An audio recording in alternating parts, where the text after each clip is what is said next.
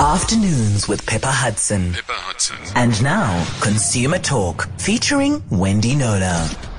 Well, it's always wel- uh, great to welcome Wendy Knowler to the show. She's with us from a studio in Durban today and ready to bring you the long-awaited conversation about fake honey. Wendy, lovely to have you with us. Thanks very much, Pepper. And you've made me think of the Wizard of Oz, but let's just leave it there. Okay, right. And the flying house. Oh, dear, oh, dear. Sorry about that. Okay. Don't mean to re-traumatize you into no, adulthood. Very traumatized. Oh, dear. Um, just a reminder, after we've had the honey conversation, after half past one, we'll go into open line mode. So if there is another consumer issue bothering you, uh, please do join us then on zero two one, four four six, zero five six seven.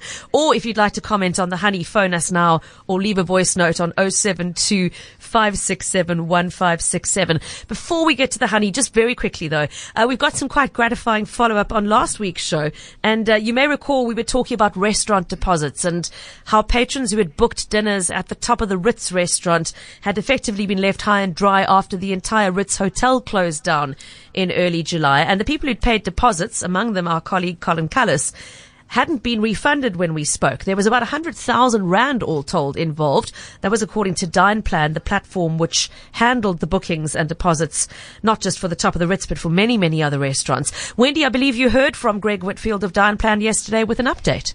Yes, I did indeed. Um, his email read, I'm happy to report that we have succeeded in getting the Ritz to transfer us the funds for all the refunds. Yay. We processed them yesterday afternoon and sent notification to the guests involved. Happy that this incident has had a, a happy ending. We will, however, continue to relook at our processes and work with restaurants to come up with a solution that offers the consumer a more guaranteed service, which is what we spoke about yeah. on the show last week. And then he said, thank you for your help. I'm sure the extra exposure of the situation sped up their decision. So really nice one there. Fantastic. So everyone's got their money back, and uh, that's the end of that. Uh, that's good news indeed. And uh, Greg of, of Dineplan, thanks for keeping us in the loop on that one.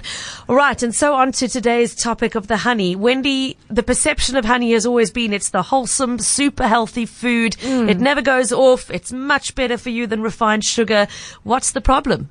Well, the problem is it, because it's all of that, um, and, and because of various reasons, problems with the with the bee populations around the world and other things, um, it's become very, very expensive. Um, let's look at the scale, though. In the first three months of this year, um, so that, sorry, because it's so expensive, obviously it's become adulterated, like olive oil and like the other other products that, that carry a premium price. It opens the door for fraudsters to get busy um, and adulterate it in some way. So in the first three months of this year, South Africa imported double the amount of honey that it did during the same time last year in order to meet local demand. Sure. And eighty-eight percent, eighty-eight percent um, uh, of that was imported from China, which of course has a shocking reputation for honey adulteration, of the adding sugary syrup kind, okay. along with using illegal, potentially carcinogenic antibiotics.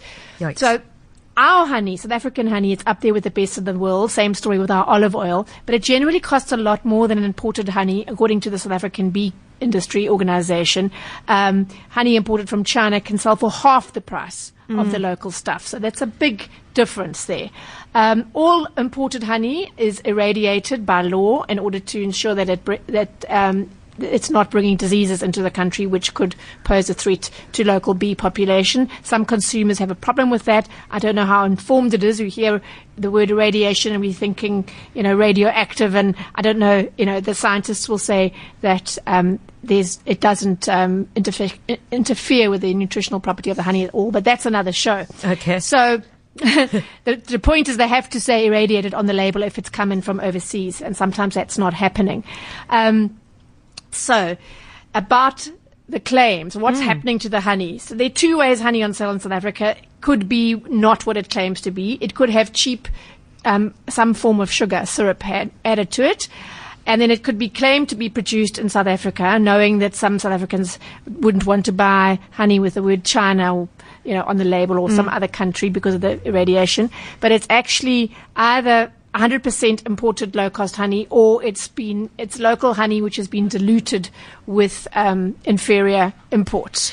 So that's, okay. those are the dangers. That's what's happening. And it's quite, it's happening on quite a wide scale, I believe. Because my immediate question is, surely they're obliged to disclose the contents and disclose the place of origin on the labels. I mean, we've got very strict food labeling, uh, uh, regulations do, to that extent. We do, but again, um, I don't think they. Well, I don't think I, don't, I know they're not being pro- properly regulated. So you'll see on some um, jars of honey, bottles of honey rather, the words "packed in South Africa," um, and that's a cheat because it's misleading to you. See South Africa and think, "Oh, great, this is local honey," but it's actually.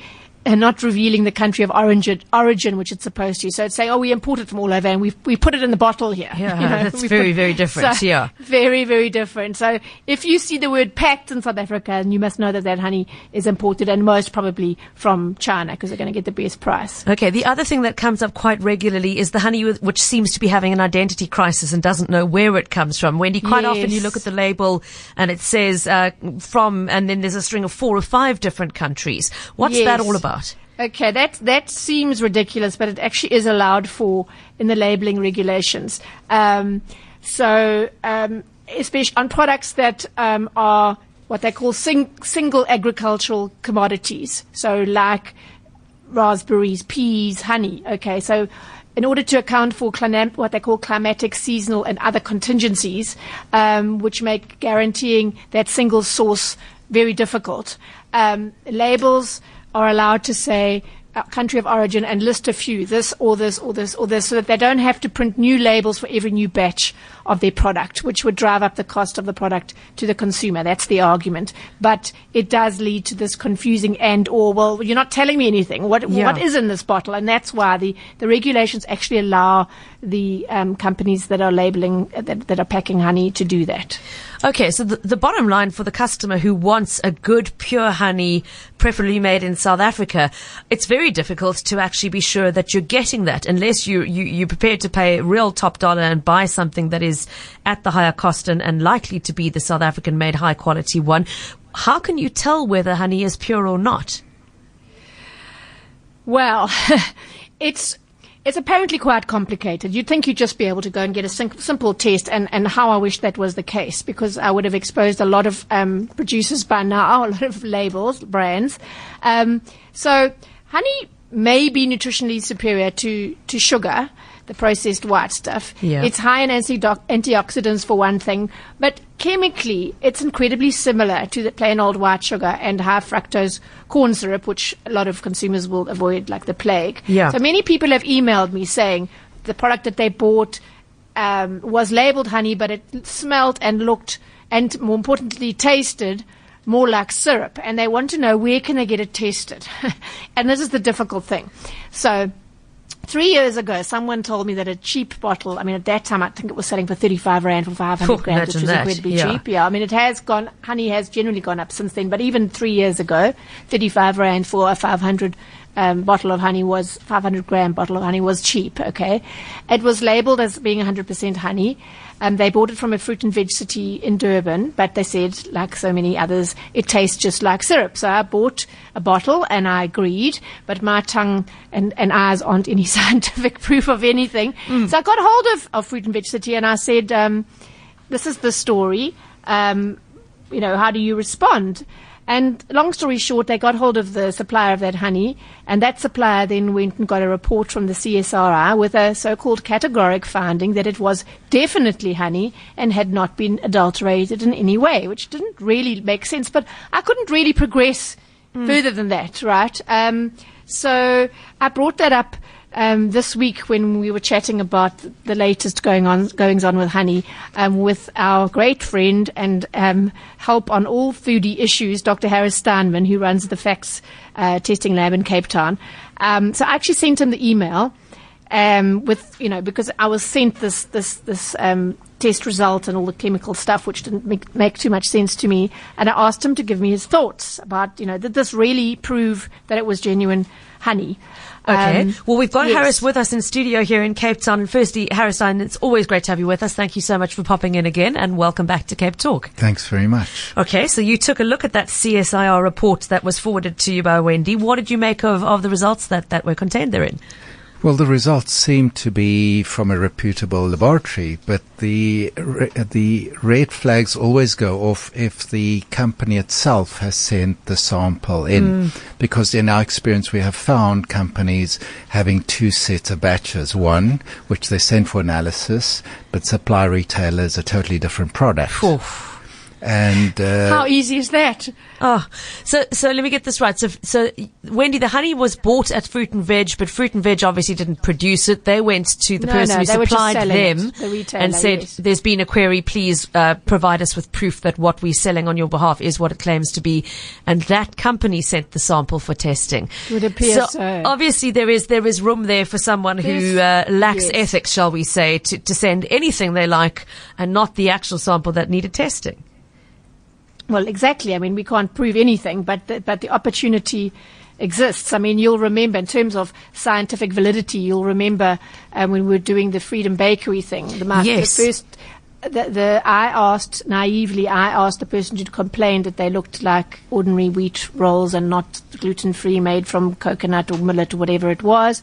And I said, please get it, because I live in Durban. I said, please get a sample to Harris Steinman in, at FACS in Cape Town, and that's what happened. She drove there, the thing was still sealed, and and the results were called into question when they were found to be wheat, and said, well, you know, that's could have been contaminated along the way. So I'm very well aware of of you know the scientific process that has to be followed, mm. um, and it would seem yeah. So that's that's one of the the, the problems. That's, I that's think that retailers might not have um, sort of questioned the results and just. Um, gone with a trust factor of, you know, well, the supplier did, here's the supplier's tests. Yeah. And that's why increasingly with all sorts of commodities, Pippa, the retailers themselves are having to invest in testing. Um, okay. Are we going to speak a little bit about the costs and what's involved in that? I just want to ask Harris, though, without wanting you to, to nail any particular company to the cross, as it were, are you aware of situations where companies have deliberately fraudulently sent a whole different batch for testing, knowing that it wasn't the same as the product which has been que- questioned? Yes, we have. Uh, not specifically just with honey, but with other products as well, including chocolates that claim to be uh, sugar and carb-free. Uh, Wendy will be aware of that one. Mm. Um, and... Uh, Then journalists or or retailers are supplied a set of results which appear to be genuine, but you mm. have to know there's a smokescreen. So, as Wendy was saying, some of the bigger retailers, some of the uh, ones looking after their own brands, are sending their own samples, or actually bringing in an independent company like us to purchase uh, products randomly and check it. Uh, Uh, for integrity. Okay. Now, Wendy, I remember you telling me last year there was a, a bit of a song and dance uh, linked to Stellenbosch University about having developed devi- a device that could be used to, to test honey quite easily and relatively cheaply, but, yes. but it hasn't really gone anywhere, has it? Not so far, unfortunately. A press release was put out. We, those of us who write about food issues, got very excited celebrating the news that the researchers in the food science department there had worked with Italian researchers to develop a testing method using a small sort of rod-like portable, what they call near-infrared spectrum. I knew I was going to falter on this word. Spectacular. N M R. N M R. Thank you. Okay, thank, thank you. you. Okay. That device. I can't say that word that starts with spect. Spectos. That one. Okay. Linked to a tablet. Okay. Okay. We all know what a tablet is. Yep. So literally put this rod into the sample and, and almost immediately revealing the chemical makeup of, of the sample. Um, and, and what they did, we were told, was to calibrate this apparatus to read honey, to tell whether a honey sample had been produced in South Africa, or pr- produced by South African bees or not, whether it was a mixture of local and imported honey, and whether or not it had been adulterated with syrup, which are just the things we need to know, yeah, right, as yeah. consumers. Um, unfortunately, so I excitedly bought about a dozen samples, couriered them down to Stellenbosch, and when I followed up, was told that, without going into too much detail, that testing process has hit a bit of a snag. I'm hoping it's um, temporary, but it's the bottom line is it's not happening at the moment. Okay. Um, it's a pity. So unfortunately, yes. O- on the pity. Plus side, though, honey doesn't go off, so those samples should still no, be okay once they yeah, get I'm it hoping. Back up and running. Yes, okay. yes. Uh, right. I know you have, though, spoken to the South African Bee Industry Organisation about this issue of how you test for the quality of honey. What did they say to you, Wendy? So... Yeah, I spoke to Phil Walker, who is a K Z N Midlands honey producer, and he sits on the board of the S A B industry organization, um, SABIO, and he said there were very effective tests available overseas to determine whether or not honey has been adulterated. But as you can guess, with the exchange rate and the cost of couriering and everything else, that's an incredibly expensive process. Yeah. Um, he said to me, honey is also an extremely complex substance, and only an analytical chemist can fully understand its complexities. A simple sucrose test to ascertain whether a, the, the sample is in line with that of honey is not enough to determine whether the honey has been adult, adulterated or not, he said. So that's the complexity. I, I mean, unless you invest hugely in sending samples overseas, which I don't think is sustainable, really. Yeah. What we want is a sustainable testing um process, protocol, um, that's what we're sitting with now. But Harris has some encouraging news for us. He does, does he, Harris? What's the encouraging news? Well, basically, uh, as Wendy explains, to test it, uh, you have to send it overseas. Uh, depends on the type of test you're asking. It gets more complex as you move up the chain of requirements, starting off just looking at sugars, and then different types of sugars, going to look if there's pollen in the existence. We've been aware of this problem, so we have uh, uh, done a pilot study to develop an alternative way of checking for sugars, uh, because, uh, you know, you have to think like a criminal, uh, yeah. and the criminal's always ahead of the science. And so if you find one way of picking up a maize or cane sugar, they find another way of putting in beet or rice. So we've had mm. to work out a different process, and we've done a few tri- uh, pilot studies, and it's working. Okay. We, it is cheaper than sending overseas, but we're still working on a process of uh, bringing, making it even more cost effective, and we're very close to that. But at the moment, we already can do um, studies for the different types of sugar to ensure that it does comply, and we can do that cheaper than sending overseas. Okay. We also have uh, one of uh, our team members is an expert aerobiologist, so we're able to, if required, look at the pollen. Um, sometimes you don't have a knowledge of every pollen in the country, but at mm. least you can see whether there's a foreign pollen present or not, or whether it's devoid of pollen, which also gives you some clues. And then, of course, there's other tests that with time you can roll out for the antibiotics and for pesticides, mm. but the, the The most important hurdle is the sugar, and that's really the first test you want to do. And if you pass that, then the it's not absolutely sure that it's uh, pure, but at least most of the culprits will be caught in that process. Okay. Harris, as the caller's just asked, phoning in uh, off air, uh, I mean, this has potential health ramifications for people who might be buying what they think is pure honey for a specific health reason. The caller was asking, what's the potential impact for a diabetic who, for example, consumes this fake honey that's been loaded with uh, corn syrup, thinking that it's safe and will be uh, relatively okay for, for managing their glucose levels? From, from a diabetic point of view, you know, uh, Um, honey is sugar. It's just different types of uh, mm. sugar. So from a diabetic, it's no difference uh, to a great extent whether it's uh, a cane sugar or honey sugar, because honey contains fructose and glucose, and it's got almost no sucrose in, but the fact is it's still sugar. Yeah, okay. I mean, Wendy, so it, it, it's an issue of, of misleading customers. And we've all seen the bottles. My mum got caught with the, the, the honey-flavoured syrup. You know, the, mm, the bottles have got bees. They've got they bees on it, them. Yeah, well, yes. You know, they've got beehives and cells. Everything about the labelling suggests that this is a bottle of honey. And only yeah. in small print at the bottom, when you really look closely, do you see that actually you were buying exactly. a bottle of that's, syrup. Well, that's, that's the beta case, because at least it's put there, and it should, it's misleading. But what we're talking about here is is adding sugar or completely substituting sugar for honey. And when you look at the price differential, that is a massive food fraud. Yeah, indeed. Massive food fraud. Okay, we've yeah, got a break for the news headlines. We will come back with just another minute or two. I'm happy to take another question or two on the issue of uh, uh, whether or not it's actually real honey and South African honey. You can dial while the news is on on oh two one, four four six, oh five six seven. Uh, let's just wrap up the conversation around uh, honey, and I'm happy to squeeze in one or two of your calls or questions if you like. Interesting point from Adam in Sea Point, who's really getting the sort of bigger picture here, that that's it's not necessarily so much about a health issue, but it's fraud. It's It's tricking people yeah. into buying something that they thought was one thing, and it actually isn't that. Uh, Wendy Adam making the point that the story reminds me of a smoked salmon issue in Ireland years ago. There was Irish smoked salmon and there was smoked Irish salmon, and only the latter was actually Ooh. the Irish fish, which had been smoked and was the real high quality delicacy. Uh, the other, I guess, was any Ooh. old salmon that had been smoked in Ireland. Yeah. It's kind of like your packed in South Africa uh, yes. story.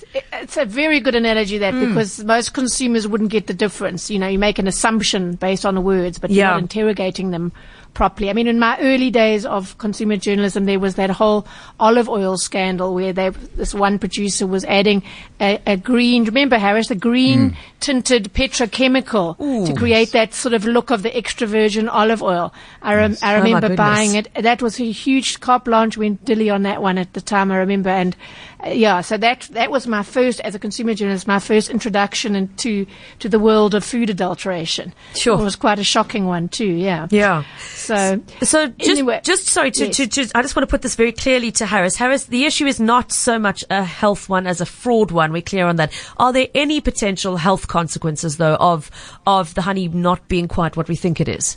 Yes, in certain cases, uh, chloramphenicol, the antibiotic used also in humans, is used for diseases in honey bees, and that can get into the honey, as well as pesticide drift uh, mm. into the pollens, into and the bees carrying it into the product.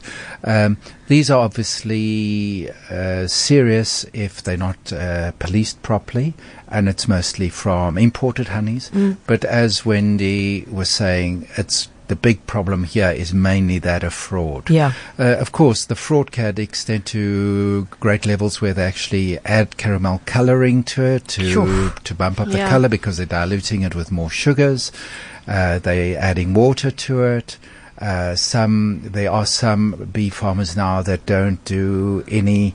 Um, bees aren't foraging on pollen at all. They're being fed sugar, and Oy. so it's, although it is still a honey, it's actually not really pollen created honey. So there are different. all of these minor issues, which in certain instances are major, but mm. uh, in the biggest uh, scheme of things, uh, the added sugar is is it. Okay, we've got mm. Sean on the line with a question from Cormacky. Sean, good afternoon. Hi, good afternoon. I've got a Uh, a jar of honey in front of me. Uh, it's from Zambia. It says on the bottle, raw, certified, organic.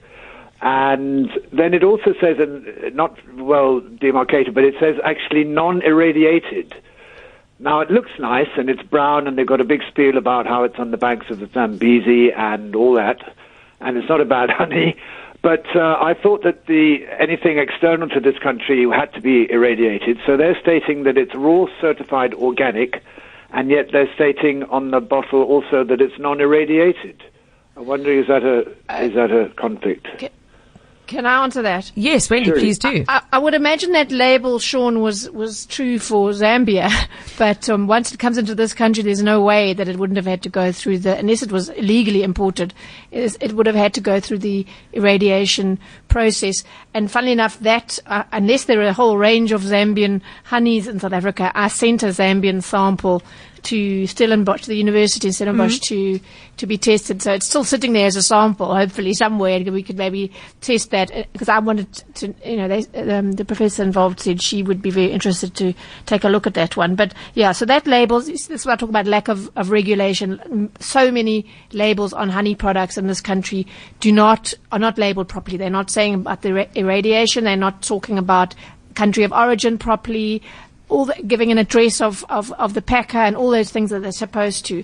So mm. To my mind, if the companies are not getting that right, I would start to be a little bit suspicious about what's in the what's in inside the jar. the jar. If they can't get yeah. the label on the outside in right, the yeah, yeah. I believe yeah. we've got two voice notes. Let's take a listen to those. Hi, Pepper. Um, this honey thing. I mean, I'm a bant- banter, and obviously, if if it's if it's gonna be sugar, it's gonna sort of just crash everything for me. So it's a really big deal, and at the end of the day, as a consumer, I just want to know, like, who do you buy from? Who do you trust? I mean, the honey we've bought from the bee's knees before, and that tasted fantastic, like real honey, but it's a bit difficult to come by, so you can't always do that. You want to be able to just run to your supermarket and sort of get a jar of honey. So, you know, who do we trust? Thank you. Hi, Pippa. Um, I'm a beekeeper myself, a hobbyist beekeeper, so I'm finding this topic very, very interesting. Something that um, a lot of beekeepers do all over the world, and South Africa included, is that they feed their bees um, large amounts of sugar syrup, and then from that sugar syrup, the bees then treat it almost like nectar, and they, they make honey from that. Now, that, of course, is also not pure honey, and I was wondering if you had um, that rod from Stellenbosch, that spectrometer, whatever rod you call it, if that would be able to pick up that the bees were fed sugar syrup as opposed to the honey being made from nectar. Thank you.